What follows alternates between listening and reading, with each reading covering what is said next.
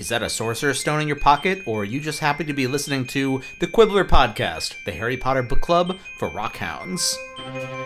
Harry Potter.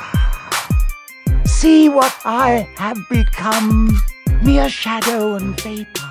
I have form only when I can share another's body.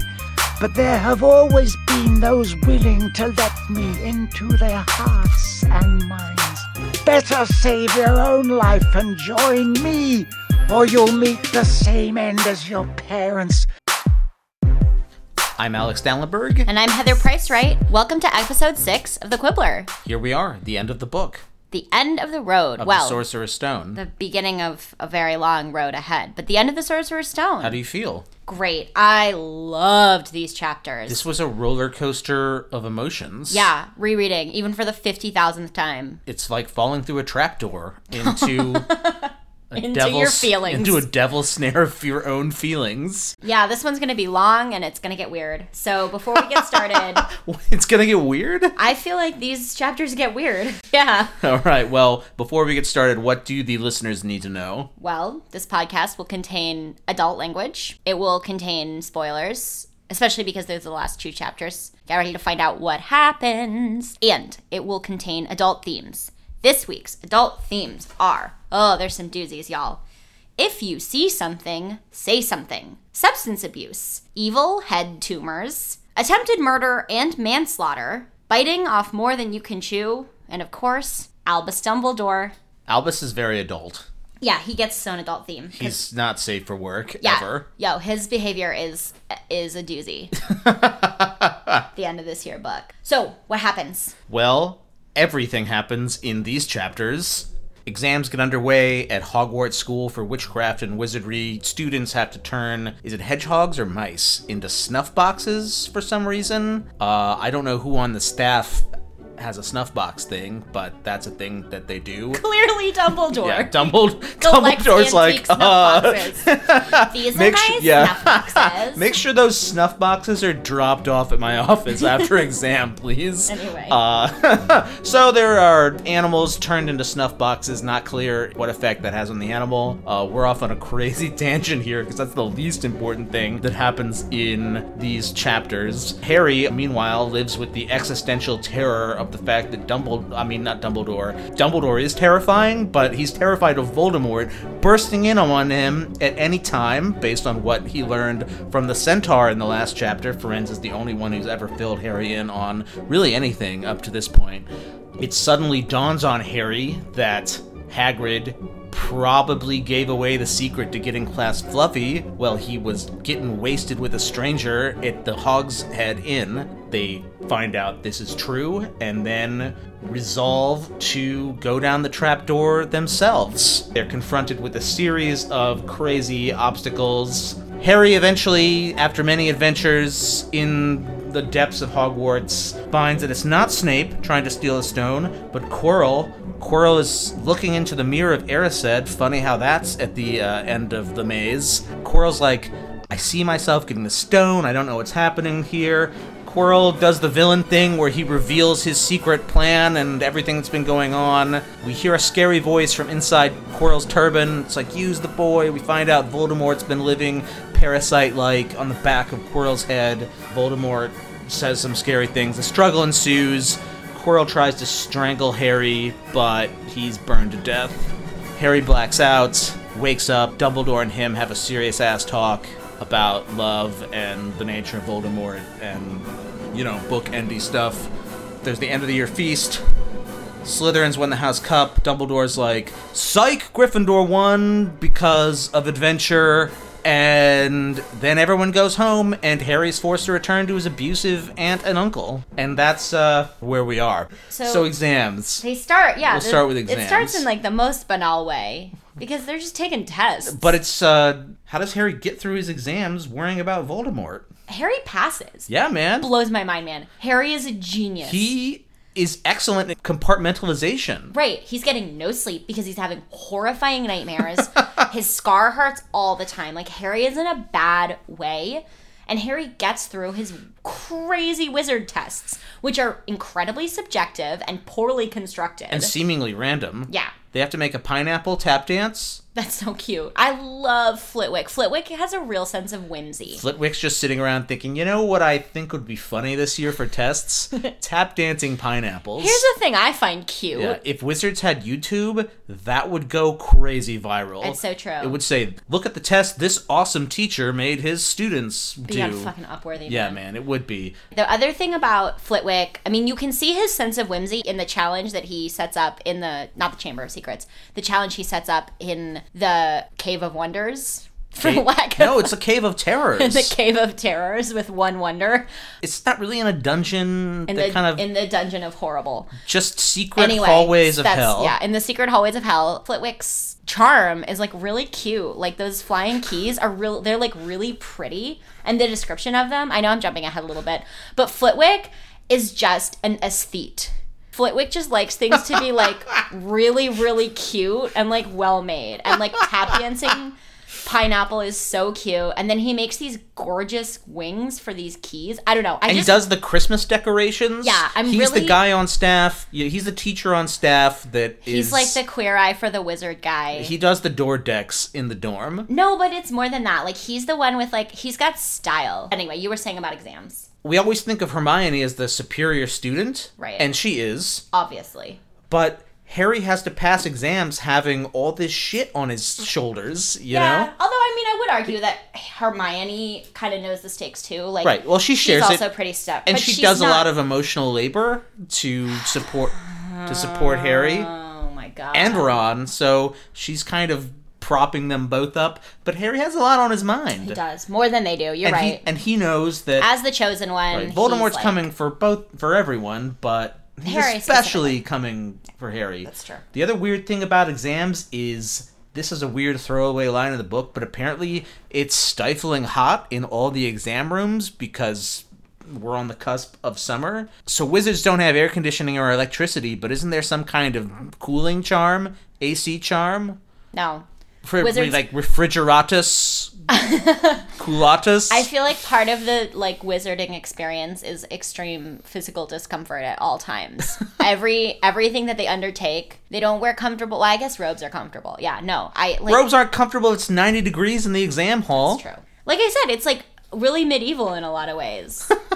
yeah, they have no AC. So just take your exams in the 100 degree heat. That sounds terrible. It does not sound as terrible as uh, what follows, however. No, I mean, nothing could be as terrible as the hallways of hell. So Harry figures out, because honestly, Harry's a genius. Harry figures out Hagrid really obviously told the hooded figure. Where have we seen that before? Uh, in the, The Forbidden, Forbidden Forest. Forest. Hagrid obviously got wasted and told the hooded figure who gave him the dragon's egg all about Fluffy. And Harry that like comes down to Harry uh, like a bolt of lightning, as it were. We find out that yes, indeed, Hagrid told all the secrets once again. And this brings me to I- know we talked about this last episode, but a major concern. Hagrid's drinking is kind of a throwaway and like a in in all the chapters it's like Hagrid's like, "Oh, I don't know, he kept buying me drinks, so I don't really really remember much of it." Hagrid needs to be in treatment. Hagrid puts the entire wizarding world in peril because of his alcoholism. Like, I'm sorry, like in AA, you talk about rock bottom, I think. Hagrid, honey, this is it. Telling Voldemort how to get the Sorcerer's Stone. That is the story you tell. Hello. I am ha- Rubeus Hagrid, and I am a wizard alcoholic. Once, in order to win a dragon's egg, I let a stranger buy me fire whiskey for six hours, and I revealed the secrets that would shatter the wizarding world to its very core. Hagrid sidled through the door as he spoke. As usual, when he was indoors, Hagrid looked too big to be allowed. He sat down next to Harry, took one look at him, and burst into tears. It's all my ruddy fault, he sobbed, his face in his hands. I told the evil git how to get past Fluffy. I told him. It was the only thing he didn't know. And I told him, you could have died, all for a dragon egg. I'll never drink again. I should be chucked out and made to live as a muggle. Every drunkard says they'll never drink again. That's a really real experience. Hagrid, like, get help, honestly. Yeah. He's got demons. No, he's got demons. But one of his demons is an obsession with literal demons. And Not ano- demons. well, okay. One of his demons is his monster thing. And another of his demons is stop drinking. Hagrid. It's the only monster I can Also, tame. maybe the reason his food is so fucked up is because he's always wasted. It's like you know when you're drunk Is a stoat you sandwich amazing hangover food? Maybe. No, no, no. But you know when you're like drunk and you come home and you're like, I'm gonna just pour ketchup inside this like baseball helmet or whatever, and like then I'm gonna dip chips into that. I've never done that exact thing, but I feel like drunkard food is what Hagrid makes, or like he burns all his cakes all the time because he's just fucked up. I did come home once to my apartment in college, and I don't know how this happened, but the roommate, who didn't last long, was rolling around on the floor, and in the pot there was some spaghetti, but it wasn't cooked. It was all actually was cooked underneath the water, but then there was this mushroom cloud of blackened, hard noodles. It looked like an atomic explosion, and all the burners were lit. That's what Hagrid So that's keeps trying to serve yeah. to them. Yeah. So, um, really, like Hagrid needs to get into whatever treatment program is available for witches and wizards. So Hagrid is not much help to Harry in this very difficult time, and neither are any of the other professors. They talk to Hagrid, they realize that whoever is trying to get the Sorcerer's Stone now has the critical piece of information to solve the first task. They go to McGonagall wanting to talk to Dumbledore. Dumbledore has been whisked away conveniently on an errand, so they tell McGonagall that someone's trying to get the Sorcerer's Stone, and she maybe she believes them, but she kind of gives them the brush off. Super dismisses them. At very least, I feel like she should like reassure them that she's gonna look into it. Yeah, or just she's like, okay, I'll send Dumbledore an owl. At this point, also, she knows them well enough to know that they're not gonna let sleeping three-headed dogs lie. No, is she still pissed at them for being out of bed? Yeah, no, she clearly is. And it's like, I actually understand the like quandary she finds herself in.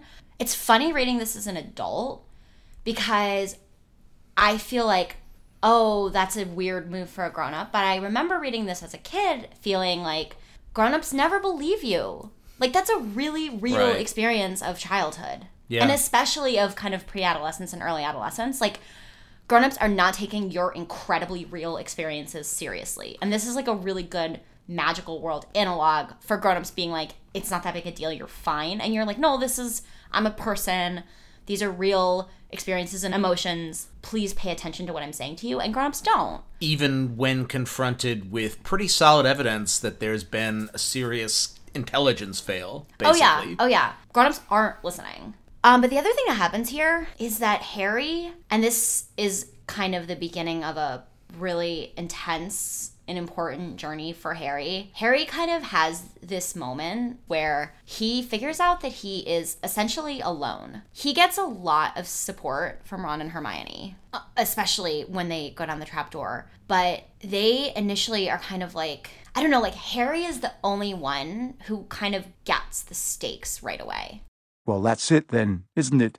Harry said. The other two stared at him. He was pale and his eyes were glittering. I'm going out of here tonight, and I'm going to try and get to the stone first.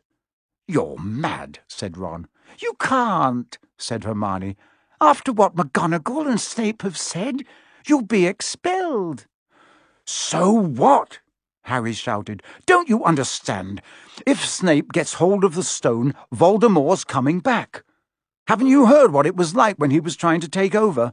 There won't be any Hogwarts to get expelled from. He'll flatten it, or turn it into a school for the dark arts.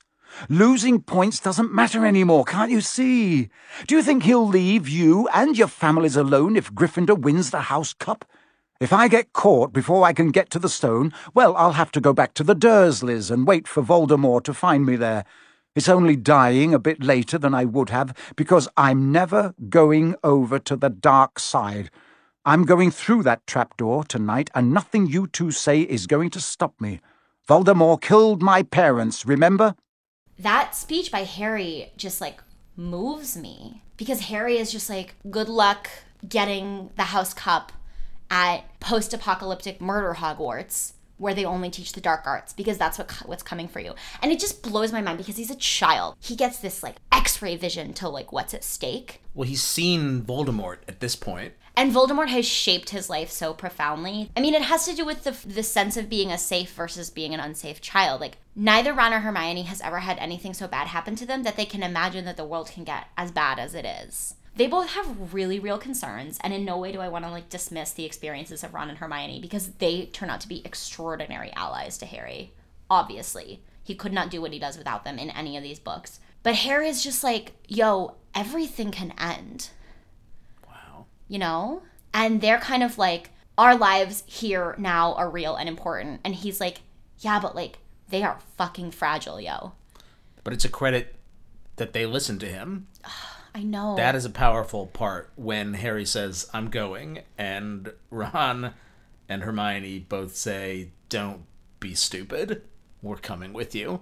oh my god, it's so true. And it's honestly one of the things that J.K. Rowling does best. There's morals toward the end of the book. And not in an annoying way, but obviously, like, there's messages. And one of them is your people are the people who hear you and believe you. That is all that matters. You don't have to be rich to be my girl. You don't have to be cool to rule my world. Your people are the people who say what you know, what you feel, what you experience matters. We believe you and we're there. I'm sorry, I'm like making myself tear up because they're such good friends. I guess by Harry is alone, I mean Harry is alone and also Harry is never alone. It's a really, really beautiful paradox in Harry's life. But Hermione and Ron also challenge him, and they challenge each other in important ways. They never go blanketly along with whatever Harry says.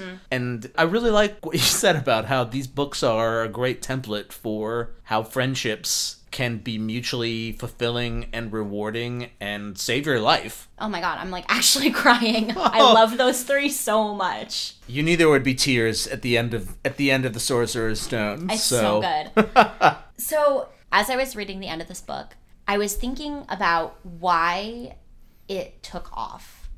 Mm-hmm. And I think there are a lot of really obvious reasons, but one of the things that makes it work as the first in a series is you see a lot of growth in the main characters and which I think sets readers up to trust this author to keep giving us more from characters we love. So they go through the trapdoor, and there's a series of puzzles. One of the things that the puzzles do is they allow each character individually to shine, and they show the ways in which this sort of basic character traits plus a year of growth and learning have turned these into really incredible kids. Yeah. And So- competent witches and wizards. Oh yeah, which is really cool. So Hermione, her two challenges are the Devil's Snare and the potions. Right. But And- Ron, Ron has to remind Hermione that she's wicked smart during the Devil's Snare challenge. Hermione forgets she's kind of panicking, and Ron says, Are you a witch or not? Right. You can make fire. Oh, that's right. She says, "But we haven't got any wood." And Yeah. he's like, "Oh my god." we know she's book smart at the outset, but what you see in Hermione is A, the emergence of a flexibility and a belief that the rules are important insofar as they keep people safe and constrain insanity, but that there are rules worth breaking. Right. And there's these a couple of really great scenes where Hermione is just like, ah, it's fine. We're gonna do the right thing. Cause I feel like Hermione gets painted in kind of pop culture or maybe kind of more earlier pop culture depictions as just a goody goody. But she's obviously not just a goody goody because she goes on this adventure and she uses what she's learned in her sort of goody goody day life yeah. to kick ass. so Hermione really learns what's important, and you watch that growth in a really, really beautiful way. And then there's this one fucking line. Oh my god, I the cheer every time I hear it, where they're like, "Oh, we could all get expelled," and Hermione's like. I got the best grade in history on the charms exam. Uh, they can fucking try to expel me. I'm the best student at Hogwarts. by a mile. And you're just like, Way to fuck u- yes, queen. Way to use your leverage. Exactly. No, that's the other thing. She is a model for women. She's more than leaning in. It's not that she's leaning in, it's that Hermione identifies the fact that she is a queen on be Earth. Brutal in salary negotiations. Yeah, she would be like, I'm sorry, that's your offer? That's pathetic. Ugh, I love it. I That is love so excellent. Oof. And then Ron gets a moment to shine in the chess game. I don't know what else to say. It's cool that Ron is excellent at this board game. And he steps up and he sacrifices himself. He proves himself a true Gryffindor. But he also does the thing that is scariest to him, which is essentially take himself out of the narrative.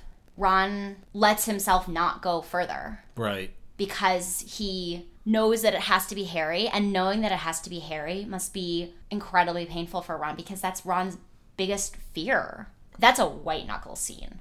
Oh, yeah. Like when he gets knocked out, like that is a truly terrifying moment. And you really, I mean, you assume he's going to survive, but again, it's real peril. Yeah. To me, the wizard chess scene is the scariest of the challenges they face. Absolutely. Yeah. But- but the others trust him to command. Yes, A, he gets to be in charge because the other thing they're really good at is friends. And I think this is another thing that's a model of friendship is identifying one another's skills and not mm-hmm. stepping on toes. But when Ron looks in the mirror of Erised, one of the things he sees is himself surpassing his best friend. And that's not made explicit, but that's mm, implicit. yeah.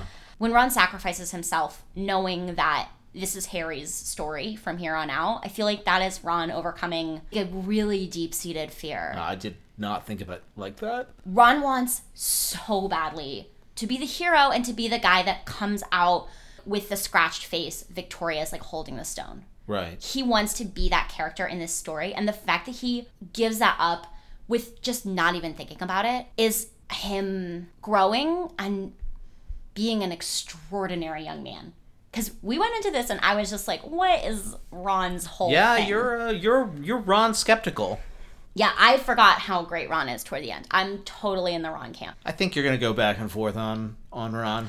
Ron's a really complicated character. I appreciate that Ron is a really complicated character. He's a hard friend, but when it comes down to it, Ron figures out how to do the right thing in a way that a lot of people with Ron's struggles wouldn't. Ugh, these are babies. They're so brave. Yeah, I'm they're so eleven. proud of They're eleven, by the way. Oh my god. They're in fifth grade. I know. I know. So the construction of the puzzles, they're all eminently solvable. Why is this? Why not build an impenetrable wall or something that you can't solve to protect the Sorcerer's Stone, which is insanely powerful and could bring Voldemort back to life? Right. If Dumbledore's actual intention is to make the Sorcerer's Stone impossible to steal, clearly Dumbledore is a powerful enough wizard to achieve that. We see that by the Mirror of Erised trick. Right. That is bonkers sorcery. Clearly he has the technology. Also, let's be real. These are exceptional 11 year olds, but 11 year olds got past all your puzzles. Your plant hates fire. You have a chess game that can be won. Right, it's not an unwinnable chess game. You leave a broom in the room full of flying keys. Right. Why not just make the keys fly and that's it? Or just don't have a key? What if you have clearly okay, first of all, going back to an earlier quibble, it is possible to make an Alohomora proof lock. Yeah. It's puzzles. It's not just Right. They built in, and he must have talked to the. Can you imagine the staff meeting? Dumbledore's like, okay, we've got to protect the Sorcerer's Stone, but make sure you build in a weakness to each of your And all of the teachers are like, I'm sorry, we don't want people to get the Sorcerer's Stone, right? And he's like, we don't want them to get it easily. It's pretty apparent to me that Dumbledore does want to make it possible to get the Sorcerer's Stone. That's that seems obvious. I think in true manipulative Dumbledore fashion, this is a trap for Lord Voldemort. He is trying to lure Voldemort to the stone. What do you think? do you think it's a trap for Voldemort or do you think it's a test for Harry? I think the opposite thing. Ah, I think it's both. I think Voldemort, as we we're going to see later in the series, he loves theatrics and games, and this is dramatic enough to entice Voldemort. He's also baitable. A thing that Dumbledore knows about him, and that's a pretty classic villain trope. Right. It's easy to press his villain buttons. It's easy to be like, nah, nah, nah, nah, nah, I have this thing. And he's like, I'm gonna get it. But it would it would appeal to Voldemort, who we know is narcissistic, wants to prove himself a great wizard. And obsessed with his intelligence and cunning. I mean, he's obsessed with his mm-hmm. Slytherinness. And it is a Slytherin trap, for sure. Yeah. Dumbledore is trying to draw out Voldemort to read his intentions. That's like mental because you're running a school. Don't make it. Let's talk about this. Dumbledore's not running a school. Dumbledore is running an elaborate series of tests pitting Harry against Voldemort. The school is utterly ancillary. I don't think the school's ancillary. I think Hogwarts exists in Dumbledore's mind to contain puzzles in which Harry and Voldemort face off. so you think it's also a test for Harry? Oh, absolutely. I mean, among other things, Dumbledore allows Harry to see the Mirror of Erised and teaches Harry explicitly, tells Harry how it works. And then, coincidentally, the day he moves it out of the room that Harry is obsessed with, he moves it into the chamber where the Sorcerer's Stone is stored. Right at the end of the hallway of hell. He gives Harry the invisibility cloak, tacitly encouraging Harry to mm-hmm. get out there and make some mischief. And it's interesting because Harry is a lot more kind of even keeled and wise and forgiving about that than I would be. And mm-hmm. I'm Hermione kind of speaks for me, where she's like, if that's true, that is fucked. And Harry's like, I don't know. I think he felt like I had the right to like face Voldemort. And Hermione's like, maybe not yet though. So I don't think my theory and your theory are mutually exclusive. No, no, no, no. all. I think they're I think they're two sides I- of the I'll- same intention. I also think it seems like Dumbledore is trying to draw Harry and Voldemort together because he wants to see what will happen. He's like playtesting them Yeah. for like the big showdown. And I think he might think that a- an encounter between Voldemort and Harry would kill Voldemort, possibly. I do wonder how much of this went according to Dumbledore's plan and how much of it was. I wonder that too. yeah, I want. I wonder how much he envisioned and how much. Just played out Just in a played way. out, yeah, yeah. I wonder that too. Let's talk about Quirrell because we talked last time about how Voldemort's a really good villain in this book, which I still find true. I think the scene with when as soon as Voldemort becomes Mm-hmm. like part of that whole scene, it's great. I hate that it's Quirrell though. Why do you hate that it's Quirrell? because we don't know anything about Quirrell. It's a big letdown because there's mm. no there's no buildup of Quirrell. There's no characterization of Quirrell, so the stakes are really low for him being the bad guy. I think the letdown of Quirrell is counterbalanced by the shock that it isn't Snape. But I wish that they had been built in tandem a little more. Cuz and here's the thing that actually it improves throughout the series because later on this red herring thing happens over and over and over again. I mean that's kind of her device and that's fine. Yeah, I mean yeah. it's satisfying every time. I mean that's whatever. That's how mystery novels work. It's Mm-hmm. not a coincidence that she went on to write mysteries for grown-ups. Obviously having the like switcheroo thing, it's great. But what needs to happen is that you care about the person who it ends up being. Quirrell's depicted as. I, I don't. I think Quirrell is a nothing. He's a total cipher. I get. I'm zero percent interested in Quirrell as a character until the last scene. We'd like to see a little more from Quirrell, but you have the Weasleys pelting his turban, and I guess Voldemort with. Oh my god, snowballs. the Weasleys throw snowballs at Voldemort. Yeah. no, Voldemort's been in all their classes. that is fucking creepy.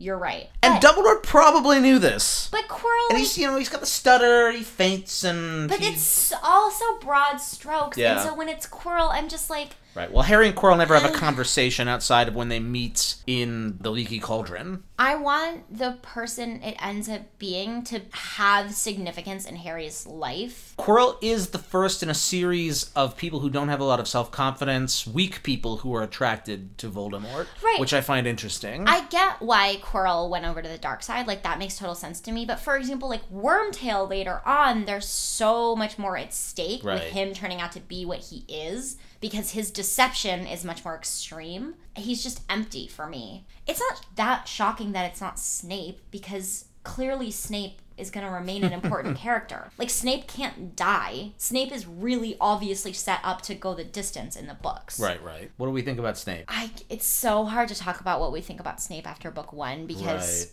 there's so much more to, To know. to know and unpack Um, within the confines of the Sorcerer's Stone. you know, one piece that is really cool is when it turns out that Snape was muttering the counter curse. Yes. I agree. That's awesome because it's one of those things where you like, like it's in like Hamilton where she's like rewind, um, and you see the scene again, knowing the truth, and it's a much more interesting scene. So that perspective is cool. well, Snape's character is immediately complicated in the first book. He has the best Oh my puzzle. god, yeah, the, his puzzle is amazing. I love when Hermione is like, she's like, oh, it's not magic, it's just logic. And wizards are crap at logic. And Yeah, I just want to be like, that's because y'all don't take math. Quirrell dies. yeah, Harry kills him with his hands. Harry Harry burns him to death. Harry burns him to death with his love.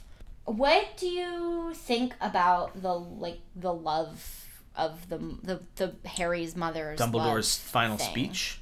So Quirrell couldn't touch Harry because Harry's mother's love is still protecting him. It gets at something I think a lot of us feel about the nature of love. It's kind of its unseen power or the way that it sticks with us, We've quibbled a little bit about not really understanding the mechanics the uses of magic. of this particular world's magic. One thing that is interesting and that Dumbledore gets to here about magic in the wizarding world is that intention and state of mind are a really fundamental part of powerful magic. It's interesting because there's these there's like spells and curses and charms and potions. Like there's things that you just sort of learn how to do that are sort of mechanical magical skills. But it seems and you learn this, the depth of your magical power seems to come from feeling in a way that's really cool. and it can be unintentional. Right. Like Lily didn't cast a spell. No. It comes from something innate within you. Right. And I also like that this is something Dumbledore clearly doesn't have his head wrapped around entirely. There are these forces that are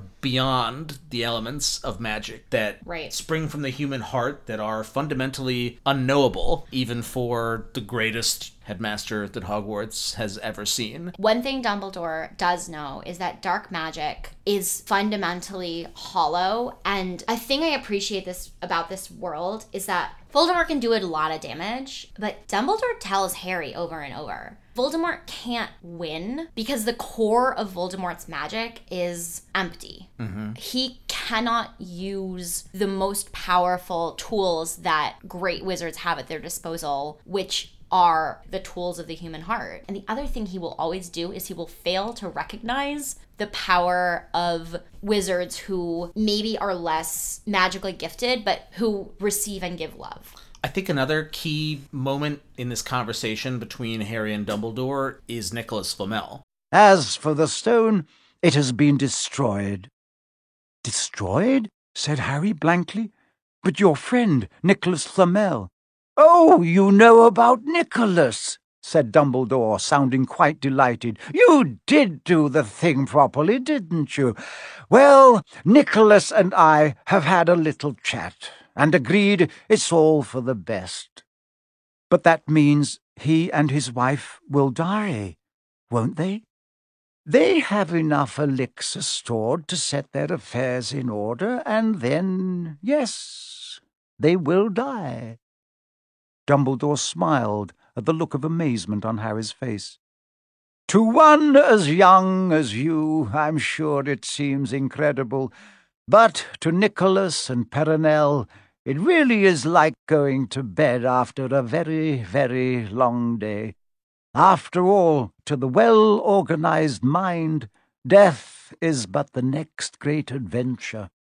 in addition to these books being about grief, I think, at their core, they are also about the acceptance of mortality and that the people you love will die and that you will die. And the people who come out ahead in this book are people who find a way to come to peace with that. The defining thing about Voldemort is he doesn't want to die. He doesn't think he should have to die. And he's willing to go to any lengths to prevent himself from dying. The rules don't apply to him, and anything that will spare him that discomfort is worth it. Voldemort's concern is at once it's petty, but it's the massive concern. Not concerned. Well, it's interesting because this is such a cliche, but it's a cliche that's borne out in a fascinating series of ways in this book. Dumbledore's basic message to Harry is there are fates worse than death. And Voldemort is this living example of what exactly that means. The things that J.K. Rowling is preoccupied with are the power of love, the reality of our foreshortened time on this earth, and the importance of accepting and living with grief. And it's just insane that these are children's books. But at the same time, if you were going to tell kids anything about the world, I mean, I think those would be the things. They're such fundamentally moral books. Yeah. They never mince words about the fact that you will die and people you know will die. And Right. if you don't find a way to be okay with that, that is worse than death. You'll live a half life. Right, and the- cursed life. All on right. a lighter note, yeah, that was heavy. um, and on a back to Dumbledore is an old bat note. the House Cup gets awarded And Slytherin has won. fair and square. we think, Slytherin yeah, has fair won and square. fair and square. And then Dumbledore says, Time for some last minute points. Psych. And it's a nice scene. We see Harry, Ron, Hermione recognized for their excellent deeds. And then Neville. Oh, Neville body count. Hermione. Oh, yeah, fucks Neville up his count. shit. Hermione puts him in a full body bind Hermione curse. owns Neville. And there's this horrifying line where it's like he can't move his face at all, but you see his eyeballs darting back and forth in terror. and you're like, God, Neville is okay. Neville is already a disturbed kid. Like this is gonna, this is so bad for Neville's psyche, man. okay, so anyway, Neville gets ten points. Neville's wreck. That's lovely though, because nice. Dumbledore's nice. right. It's very hard to stand up to your friends. For some reason, Harry gets ten extra points than Ron and Hermione, despite the fact that he literally faced Lord Voldemort. Yeah, it feels like he should probably get more than ten more points. What if they docked him points for accidentally killing a teacher? That might also be fair. Also, that's not addressed in Dumbledore's end of term speech. Oh yeah, he's The like you might notice that Quirrell is absent. He has been murdered yeah. by Harry slash Voldemort. Also- double teamed them, murder. Also, Voldemort was in all your classes this year, so well, everybody knows. maybe the board will be taking this up. But anyway, so Dumbledore awards more arbitrary house points, and Gryffindor wins. Gryffindor wins the House Cup, and it's just savage. It's cold blooded. Brutal. They put the banners up like Slytherin has won. Dumbledore snaps his fingers, and they all change to scarlet and gold. If you want to radicalize someone, that's a pretty good way to start. If you have already put all of your sociopaths in one house, here are some tips for making sure that they are dark as the night is. Yeah, if Slytherins didn't have a persecution complex already, They sure as shit do now. Dumbledore ripping the house cup out of their hands while the rest of the school cheers their downfall is a good way to do it. Right. Also- because they do not cheat to win. Like Also- they win. Also, the house points are utterly arbitrary. They super are. Snape should just stand up and say, "Okay, uh, 20 million points to Slytherin for getting fucked over by Albus Dumbledore." Right. Also, can't all the teachers award points? so what if Snape and Minerva McGonagall just stand up and just start screaming like five hundred thousand points to Gryffindor? And like, then that's an option. And it's like in Dumbledore the, um, is either really psyched because he clearly loves conflict and adores drama, or he thinks, uh, or he says, "Mm, "This seems like a terrible system. Maybe it should be reformed." Except Dumbledore would never reform anything. Dumbledore is fucking Joanne the scammer. He is a messy bitch who lives for drama. Just oh my god. So that actually brings us to some listener mail. e owls. Yeah, we got an e-owl because, as I expected, some of you are obviously Slytherin apologists. So here's an email from friend of the podcast, Michelle Monroe in Phoenix. in Phoenix, Arizona. Hey, Misha. She says, This is also a hysterical email intro. You're to love it. E owl. They're e owls on Sorry, this podcast. E-owl. In defense of Slytherin, says Misha. So, I'm sitting here eating Bertie Bott's, every flavor beans, and I hit a pepper one, and it kicked me into gear. You're so cute, Misha. Harry Potter is written as third person limited. Harry is introduced to Slytherin early by Ron, who is clearly biased. Then most of his interactions are with terrible people who happen to be Slytherin, but I think there have, has got to be more to that house. Slytherin is like the Republican Party, and Harry only meets the Donald Trumps. And they're stomping around yelling mudbloods are rapists and dyeing their skin orange. Who wouldn't be terrified of them? But the basis of the party, small government, fiscally conservative, is okay. It's just all the crazy fucks who join up. When I think of Slytherin, I think of cunning. Gryffindors would be George Washington continuing to fight the Redcoats. Slytherins would be Hamilton stealing cannons. Is it right? Is it moral? No, but it got the job done. Lincoln lied to Congress to get them to pass the 13th Amendment. That is Slytherin as fuck. I don't think it's fair to say anyone who gets sorted into Slytherin at 11 years old is a horrible person. If anything, they should all be assigned a guidance counselor, like you suggested. They're going to be troublemakers, point them in the right direction. Let's take a stand with the stamina God is granted. This Hamilton won't ship, yo. Let's steal their. Shaboom! Goes the cannon, watch the blood shit spray, and goes the cannon. I just have to tell Misha, I super duper agree with you. My quibble is not that all of these 11 year olds are sociopaths. It's that J.K. Rowling never shows us a Slytherin who is an Alexander Hamilton. I think you're super duper right, but I think this scene at the end is a really good example of how Dumbledore radicalizes Slytherin. Dumbledore makes sure that Slytherins do not feel like a full and equal part of the Hogwarts community.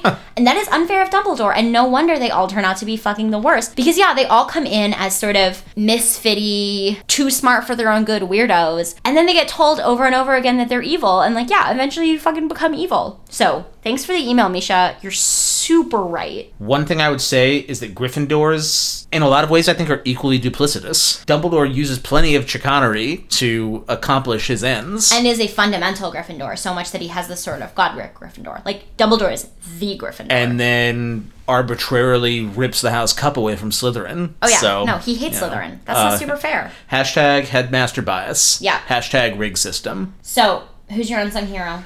My unsung hero for these chapters is Hedwig. Hermione, after I guess she has to carry Ron out of the hallway of hell, sends Hedwig to intercept Dumbledore. If you're an owl, flying to London is a big deal. I did a little some back of the napkin calculations. So if we accept that Hogwarts is somewhere in the Scottish Highlands, it's about 550 miles from London. Hedwig, a snowy owl's top speed is 50 miles per hour. Probably couldn't manage that all the way to London, but even if she did, that's an 11 hour flight. Which, how long is Harry talking to Quirrell? Maybe, what? 20 minutes, 30 minutes. Yeah, maybe, if there's dialogue that wasn't included. Yeah.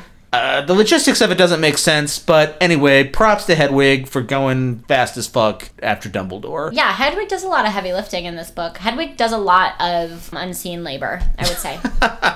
My unsung hero is Madame Pomfrey, who can clearly fix anything. Harry is inches from death at the hands of the greatest dark wizard of all time, and Madame Pomfrey is just like, lie very still. Here's like a tonic and some chocolate. He's out for three days, though. Yeah, but she fucking fixes him. Yeah. She brings Neville back. I mean, countless times. Madame Pomfrey is really an extraordinary physician. I'm very impressed by her skill. I also really like how she doesn't take any guff, including from Dumbledore. She's just like, you are freaking him out and you need to get out of here. Let's do some whole book unsung heroes, since now we're through the whole thing. Who's your unsung hero for this whole darn thing? It feels basic, but probably Snape. Yeah, he does not get sung as a hero Yeah, much. For reasons I discussed earlier, he's one of the only people who's on to Quirrell. He proves his Dumbledore loyalties, and he hates Harry, but he tries to save him from falling off a broomstick and breaking his neck. So, Yeah. you know, Snape does his job. And you know what he does? He cares about the rules.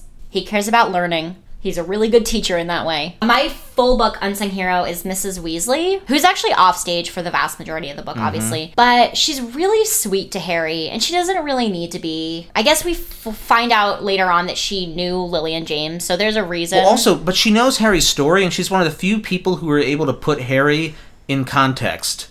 We talked about him fame decontextualizing Harry. She understands that he's lost his parents, he's new to the wizarding world. She's the only person who tells him how to get to platform nine and three quarters or get onto it. She sends him Christmas presents, which is a really moving moment. She, at the very end of the book, is like, Have such a nice summer, dear. And like, she greets Uncle Vernon, who She does. immediately says, fuck you. Mild unsung hero to Vernon for actually showing up to pick up Harry. So next week is going to be really exciting because we're starting a new book. We're going to be reading Harry Potter and the Chamber of Secrets, which, full disclosure, when I was a kid was my least favorite Harry Potter book. but I'm reassessing that. Chamber of Secrets is an unsung hero in the Harry Potter it is. canon. It is an unsung hero. So the, the chapters we're going to read are The Worst Birthday, Dobby's Warning, and The Burrow. This week's episode is brought to you by Bertie Bott's Every Flavor Beans. It's like Russian roulette for your mouth. Oh, when Dumbledore, Why would you why would you buy them? When he eats an earwax one, it's just awful. It's just awful, awful, awful. The audio clips that you heard this week from the audiobook are by Jim Dale's performance of Harry Potter and the Sorcerer's Stone, available wherever you get audiobooks. Pottermore, Audible, all the good stuff. all the good stuff. We would really love it if you would do a couple of things for us. If you would subscribe to The Quibbler on iTunes, and if you would please, please, please rate and review the podcast. A huge help to us. We love reading reviews. We got a, a couple of really nice ones this week. Shout out to some beautiful, sweet friends who wrote us some really nice reviews. So keep Dale, them coming. Dale Dallenberg. and Deb Price. Yeah, mom, moms and dads. Moms and dads. This is the Harry Potter book club for moms and dads. Also, for bonus content, we have a newsletter, also called The Quibbler. It's at tinyletter.com slash quibbler podcast. Sign up for updates, extra quibbles, A and, lot of uh, owl nudes. and a lot of owl, a lot of owl news. Alex is gonna send you so much information about owls, and it's gonna be great for And you. it's one of the best ways to get in touch with us because you can just hit reply and send us an e-owl that way. We're also at quibblerpodcast at gmail.com. Can you remind me what a group of owls is called? A group of owls is called a parliament. And if you got the newsletter, you would know this by now. On that note, see you next time. Thanks, amigos. Ah, Bertie Bott's every flavor beans. I was unfortunate enough in my youth to come across a vomit flavored one, and since then I'm afraid I've rather lost my liking for them.